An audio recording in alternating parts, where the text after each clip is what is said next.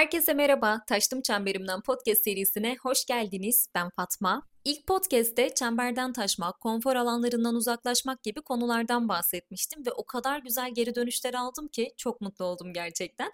Bu yüzden de 3. podcast'te yine buna benzer mevzulara dokunan bir konu seçtim.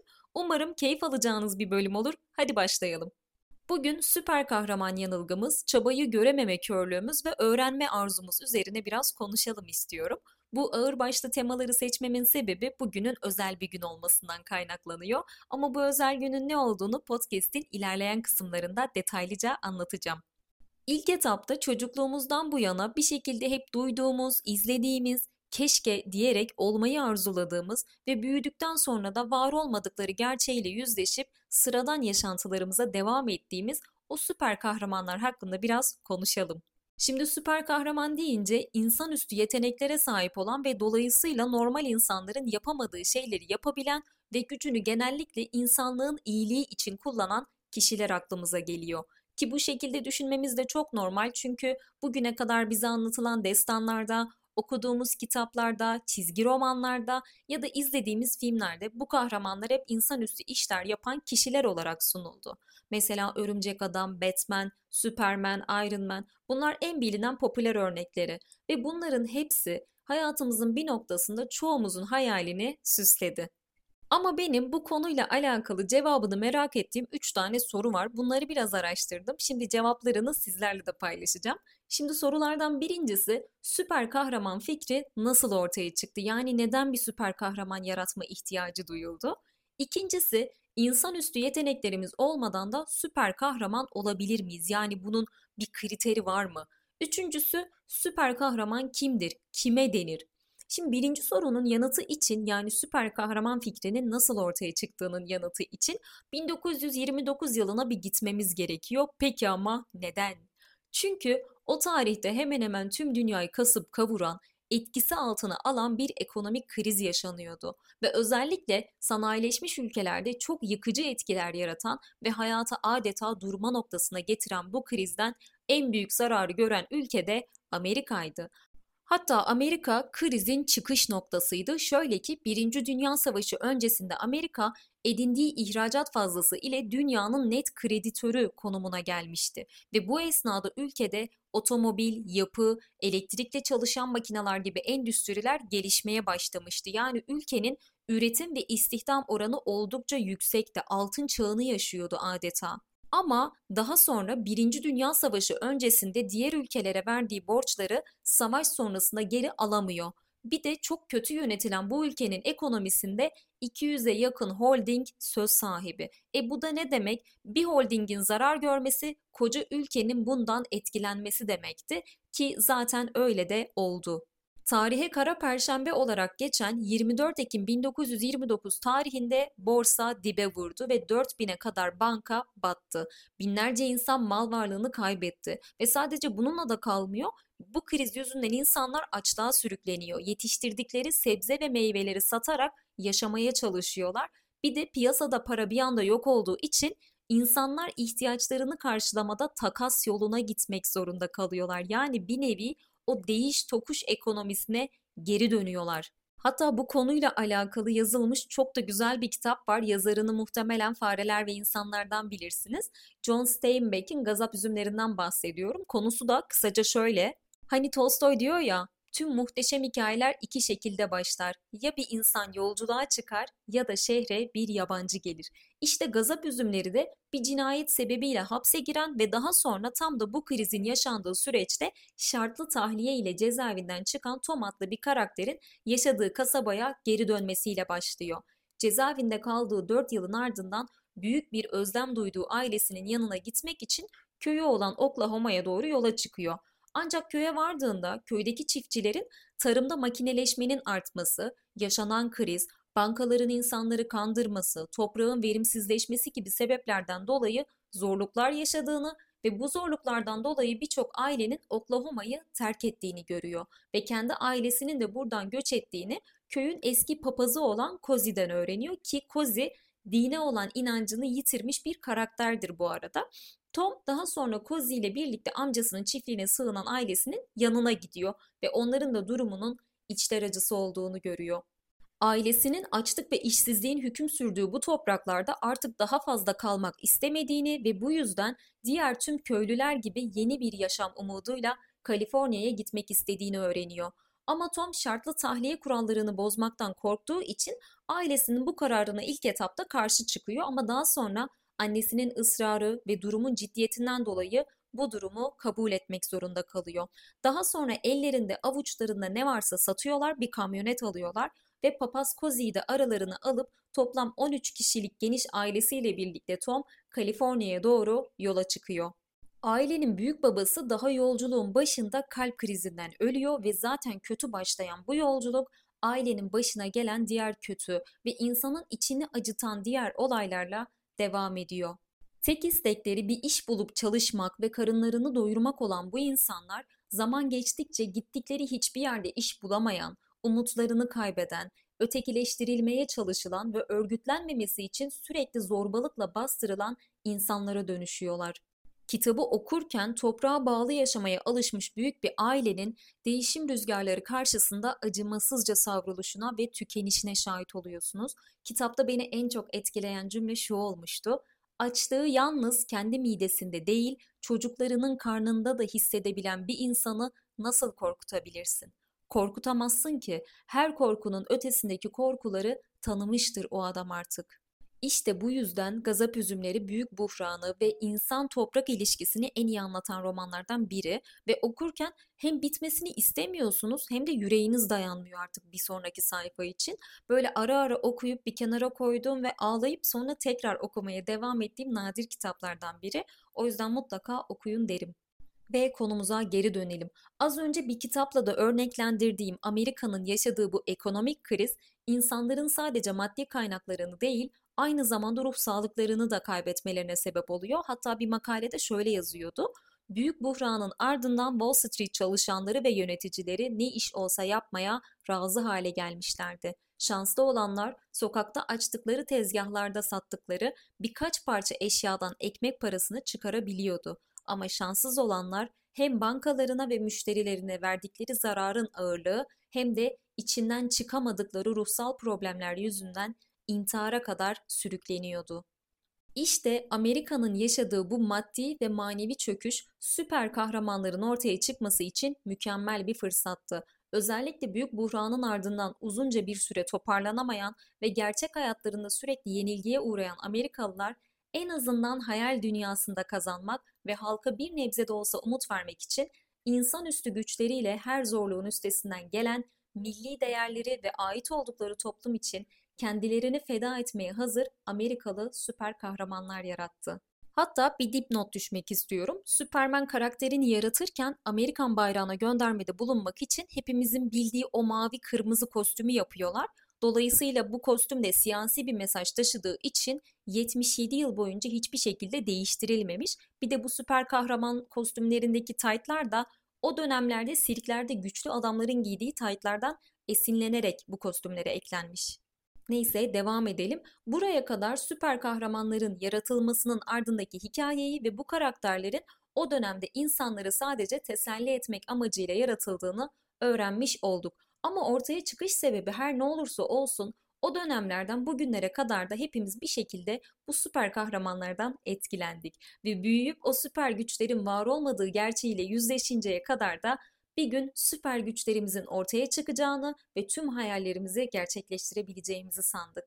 Ama sonra büyüdük, gerçekleri öğrendik ve süper kahramanlar yok olmuştu.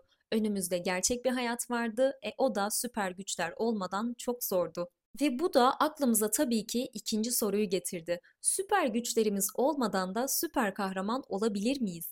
Pekala, olabiliriz. Çünkü bunu başaran insanlar var ve o insanlar hayallerinin önündeki engelleri kaldırmak için insanüstü bir güce ya da bu güce sahip bir kahramana ihtiyaç duymuyor. İstedikleri değişimi kendileri yaratıyor ve ne demir yumrukları, ne pelerini, ne de maskesi var bu kişilerin. İşte o kahramanlardan biri 50 yıl önce bugün doğdu ve o kişi hayatıyla, mücadelesiyle ve en çok da dünyanın gidişatına duyduğu telaşıyla gözünü gökyüzüne, Mars'a diken 21. yüzyılın en çok konuşulan ismi Elon Musk'tı. Peki hiçbir insanüstü yeteneği olmamasına rağmen onu birçok insanın gözünde süper kahraman yapan şey nedir? Bunu anlayabilmek için markalaştırdığı kimliğinin gerisine gidip hayatı hakkında biraz konuşmamız gerekiyor.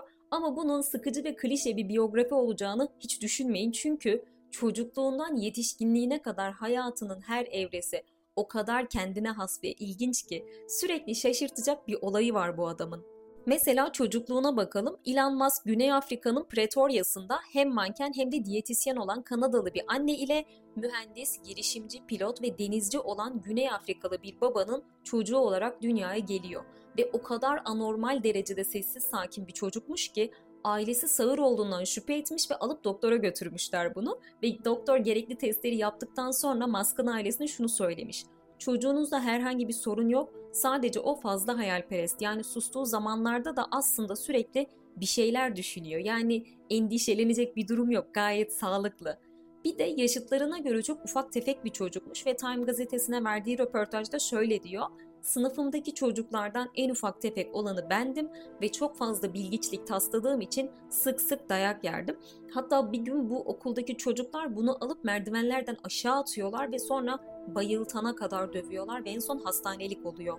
Ve bir süre sonra hem okulda gördüğü bu zorbalıklar, hem anne babasının boşanması, hem de doğuştan gelen bir içe dönüklüğünün olması onun kitaplara sığınmasına sebep oluyor. Ama tabii kitapları sevmesi de normal bir insanınki gibi değil. Çünkü normal çocuklar birkaç saat okur, sonra da biraz oyun oynayayım diye dışarı çıkar, eğlenir, bir şeyler yapar. Ama o günün uyuduğu saatleri dışındaki tüm zamanlarını kitap okuyarak geçiriyor ve henüz 8 yaşındayken yaşadıkları yerde bulunan kütüphanede okunabilecek ne kadar kitap varsa hepsini okuyor ve kütüphane müdürüne yeni kitaplar getirmesi için yalvarıyor. Ama kütüphane müdürü bunun mümkün olmadığını söyleyince pes edip kenara çekilmiyor. Ne yapıyor biliyor musunuz? Kütüphanedeki tüm ansiklopedileri okuyor. Yani şu duyduğu meraka, çabaya, öğrenme arzusuna bakar mısınız?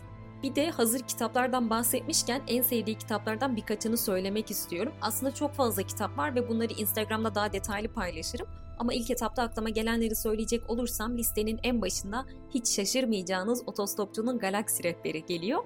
Hatta ilk varoluşsal krizini bu kitabı okuduktan sonra yaşıyor ve hayatta önemli olan şeyin doğru soruları sormaktan geçtiğini fark ediyor. İnsan bilincinin kapsamı ve ölçeğini geliştirmenin yolunun da ancak bu doğru soruları sorarak mümkün olacağını söylüyor. Bir de bu kitaptaki çok gezegenli yaşam fikri, dünyanın tehlike altında olması ve birinin onu kurtarma isteği ile ilgili konular Elon Musk'ın şu an sahip olduğu vizyonun aslında temelini oluşturuyor ve kendinde de aynı istek oluşmaya başlıyor. Yani dünya için bir şeyler yapma isteği. Ayrıca Yüzüklerin Efendisi serisini de ekleyebiliriz. Sonrasında Dune serisi ve bir de SpaceX'in yaratılmasına katkıda bulunduğunu söylediği 7 seriden oluşan Vakıf isimli bilim kurgu serisi. Ve eğer dikkat ettiyseniz bu kitapların hepsi yeni dünyaların keşfi, uzay, zaman ve dünyanın tehlike altında olması gibi konularla alakalı. Zaten bu da gözünü Mars'a dikmiş bir adamdan bahsettiğimiz için bizi hiç şaşırtmaması gerekiyor. Bu arada az önce öğrenme arzusundan da bahsetmiştik onun. Bu yüzden onun o öğrenme kavramıyla alakalı şu sözünü söylemeden de geçemeyeceğim. Biyografisinde öğrenme metodunu, yani öğrenmeyi nasıl öğrendiğini şöyle anlatıyor. Bana göre bilgi bir ağaca benzer ve yapraklar da o bilginin ayrıntılarını temsil eder. Eğer bir bilginin ayrıntılarını aklınızda tutmak istiyorsanız onu zaten bildiğiniz bir şeyle ilişkilendirin. Ki bu bir nevi yaprakların ağaca tutunması için dallara ihtiyaç duyması gibidir. Bence bu kısmı sarıp geriye tekrar bir dinleyin, hatta not bile alabilirsiniz. Neyse, devam edelim. Elon Musk 10 yaşına geldiğinde belki de hayatını değiştirecek yepyeni bir şeyle tanışıyor. 5 kilobayt RAM'e sahip bir el bilgisayarı. Bu bilgisayar alındıktan kısa bir süre sonra programlama öğreten bir kitap okuyor ve o kitabı bitirdikten sonra bilgisayarın başına geçiyor ve normalde bir insanın 6 aylık bir sürede öğrendiği programlama dili eğitimini 12 yaşındayken 3 günde öğreniyor. Üstüne üstlük bir de bu dili kullanarak Blaster adında bir oyun yazıyor ve bu oyunu bir teknoloji dergisine $500 satıyor. Yani adamın pazarlamadan da anladığı ta o dönemden belliymiş. Neyse, devam edelim. Gençlik dönemine geldiğinde okuduğu kitapların da artık etkisiyle internet, uzay ve sürdürülebilir enerji gibi konuların insanlığın geleceği için çok önemli olduğuna ve bunun için bir şeyler yapması gerektiğine karar veriyor. Yani kendini sorumlu hissediyor ve bu hayallerini Güney Afrika'da gerçekleştirmesinin kolay olmadığının farkına vardığı için de Amerika'ya gitmek istiyor. Bunun sebebi de şu, teknoloji ya da uzaya dair yapılan çalışmaların merkezinin bu koca ülkede olmasından kaynaklanıyor. Ama tabii ki babası buna karşı çıkıyor ve Güney Afrika'dan hiçbir şekilde çıkmasına izin vermeyeceğini söylüyor. Elon Musk ne yapıyor? Bu kararı kabul etmiyor ve beş parasız bir halde ilk etapta Kanada'ya gidiyor ve burada Queen's Üniversitesi'ne kayıt oluyor. Burada bir yandan okurken diğer yandan da kendiyle çok alakası olmayan işlerde para kazanmaya çalışıyor. Burada bir yıl okuduktan sonra Amerika'ya gidiyor ve Pensilvanya Üniversitesi'ne bu sefer transfer oluyor. Fizik ve iktisat alanlarında çift anadal yaparak mezun oluyor ve doktora yapmak üzere Stanford Üniversitesi'ne kayıt oluyor. Ama girişimci bir ruha sahip olduğu için onu hayallerine doğrudan ulaştıracak bir yol aradığı için bu doktora macerası sadece 2 gün sürüyor. Ve okulu bırakarak kardeşi Kimball'la birlikte ceplerinde hiç para olmadığı için babalarından borç aldıkları $28,000 Zip2 adını verdikleri ilk web yazılım firmalarını kuruyorlar ve burada da önemli olan bir nokta var. İnternetin potansiyelini görmüş bu adam ve bunun için babasından $28,000 almayı göze alıyor. Bir de bütün paralarını bu işe yatırdıkları için bir ev tutmaya paraları yetmiyor. Bu yüzden geceleri ofiste kalıyorlar, kanepede uyuyorlar ve duş almak için hatta yardım derneklerinin imkanını kullanıyorlar. O dönemle alakalı Musk diyor ki, uyanık olduğumuz her an çalışıyorduk ve tabii ki 4 yılın sonunda da bu çalışmanın karşılığını alıyorlar. $300 milyon bir anlaşma ile Zip2'yu satıyorlar ve Elon Musk 28 yaşında milyoner oluyor. Şimdi şunu düşünebilirsiniz. Bu adam Mars'a gitmekten, dünyaya fayda sağlamaktan bahsediyordu. O işler ne oldu? Ama bu adamın yaptığı işler ve bu işlerden kazandığı paralar aslında hedefe doğru giderken yanına aldığı araçlar. Yani asıl amacı değil. Hatta bununla alakalı bir konuşması var ve diyor ki, o dönemde bizi hızlıca para kazandıracak bir şeyler yapmak zorunda olduğumuzu düşünüyordum. Medya sektörünün de içeriğini yazılı ortamdan elektronik ortama taşımaya ihtiyacı vardı ve eğer bu aktarımı sağlayacak bir yol bulabilirsek gelir sağlayacağımız çok açıktı. İşte bu da zaten Zip2'nun altyapısını oluşturdu. Yani internet potansiyelini önce fark ediyor, sonra ona ihtiyacı olan sektörü tespit ediyor ve ardından da zaman kaybetmeden gece gündüz çalışarak ona bir çözüm buluyor ve onun yaptığı bu şey aslında girişimciliğin tanımı. Neyse biz devam edelim. Artık 28 yaşında bir milyarder olan Musk'ın asıl hedefine ulaşabilmek adına bir de PayPal macerası başlıyor. Önce yeni ortaklar alıyor, yatırımcılar buluyor ve ardından 200 ülkede geçerli bir ödeme sistemi geliştiriyor. Ve PayPal'ın çabuk büyümesi büyük ölçüde Musk'ın internette yayılarak büyüme kampanyasının da bir sonucu. Daha sonra Ekim 2002'de PayPal, eBay tarafından $1,5 milyar hisse senedi karşılığında satın alınıyor ve buradan da Musk'ın hesabına $165 milyon para geçiyor. Ve bu satıştan elde ettiği bu paranın $10 milyon enerji sektöründeki SolarCity'ye, $70 milyon otomotiv sektöründeki Tesla'ya ve $100 milyon da uzay endüstrisindeki SpaceX'e yatırıyor. Normalde Silikon Vadisi'ndeki şirketler ya kendi sektörü ya da o sektörle bir şekilde bağlantısı olan bir alana yatırım yapar. Ama farkındaysanız Elon Musk birbirinden farklı 3 alana tüm mal varlığını yatırma riskini göze alıyor. Bu gerçekten de herkesin yapabileceği bir şey değil. Bir de bu 3 farklı alandan özellikle uzay endüstrisi şirketleri değil, devletleri karşısına aldığı bir alan. Bir de hani podcast'ın başında onun bu dünya için telaşlandığını ve bir şeyler yapmak istediğini söylemiştik ya, sizce seçtiği bu sektörler farklı olsa da bu yatırımların altında yine o dünya için bir şeyler yapma vizyonu olabilir mi? Kesinlikle öyle. SpaceX'i kuruyor çünkü insanlığı kaynakları her geçen gün azalan, giderek bir çöplüğe dönüşen, yeşil alanların yok olup betonların yükseldiği bu dünyadan alıp Mars'a taşıma hayali var. Üstelik bunun için uzay ve roket bilimine dair ne kadar kitap varsa okuyor, araştırıyor ve kurduğu şirkete bu alanla alakalı kişileri alırken onlara mülakat yapabilecek kadar konusuna hakim oluyor. Yeniden kullanılabilir roketlerle dünya dışı yolculukları 100 kat daha ucuz hale getirerek insanların da bu yolculuklara dahil olabileceği fikrini ortaya atıyor ve bunu da gerçekleştiriyor. Hatırlarsanız ilk 3 denemesi başarısız olsa da 4. de roket fırlatmada başarılı olmuştu. Hatta en başta anlaşamasa bile daha sonra NASA ile de uzay istasyonunda hizmet vermesi konusunda yine anlaşmaya varmıştı. SpaceX ile alakalı idealini şöyle açıklıyor. İnsanlığın parlak bir geleceğe sahip olduğunu düşünerek ölmeyi tercih ederim. Bir de Tesla var tabii ki. Bu şirket de yine aynı amaca hizmet eden, yani kaynaklarını tükettiğimiz, havasını kirlettiğimiz dünya için elektrikli otomobil üreten bir şirket. Araçları estetik, şık ya da konforundan ziyade öne çıkaran şey tüm patentlerinin halka açık olması. Yani dileyen herkes bu patentlere bakarak bu araçların aynısından üretebilir. Dolayısıyla insanlığa fayda sağlayacak bir şeyi saklamaması sahip olduğu bu mükemmel vizyonun yine bir parçası aslında. Bir de iklim krizi meselesi var. Bu aslında uzun zamandır var olan bir konu ama pandemi süreciyle birlikte son birkaç yılda çok daha fazla gündeme gelmeye başladı ve Elon Musk iklim krizinin çözümünü güneş gibi sürdürülebilir kaynaklardan bulmamız gerektiğini savunuyor. Ki bu amaçta da yatırım yaptığı 3. şirketi olan SolarCity şirketini kuruyor ve bu şirket Amerika'nın en büyük güneş paneli üreticisi konumunda şu an. Şirketin evlerin çatısı için ürettiği kiremitler güneş enerjisini elektriğe dönüştürüyor.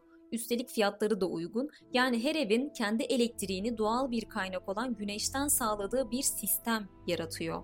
Şimdi buraya kadar hayatının hep mükemmel gittiği gibi bir algı oluşabilir. Halbuki onun da yaşamında inişler ve çıkışlar oldu. Çocukken hastaneye kaldırılacak kadar zorbalık görmesi, babasının onun evinden ayrılmasına şiddetle karşı çıkması, anne ve babasının boşanması, annesine hayatı zehir eden babasının üvey kızından bir çocuğunun olması ki bu zaten bir aile skandalı, babasının aynı zamanda bir katil olması, dişiyle tırnağıyla kurduğu tüm mal varlığını yatırdığı Tesla ve SpaceX'in bir dönem Batman'ın eşiğine gelmesi, çok yoğun çalıştığı için ailesinin, çocuklarının yanındayken bile onlarla tam olarak vakit geçirememesi, daha sonra bir bebeğini kaybetmesi, eşinden boşanması gibi.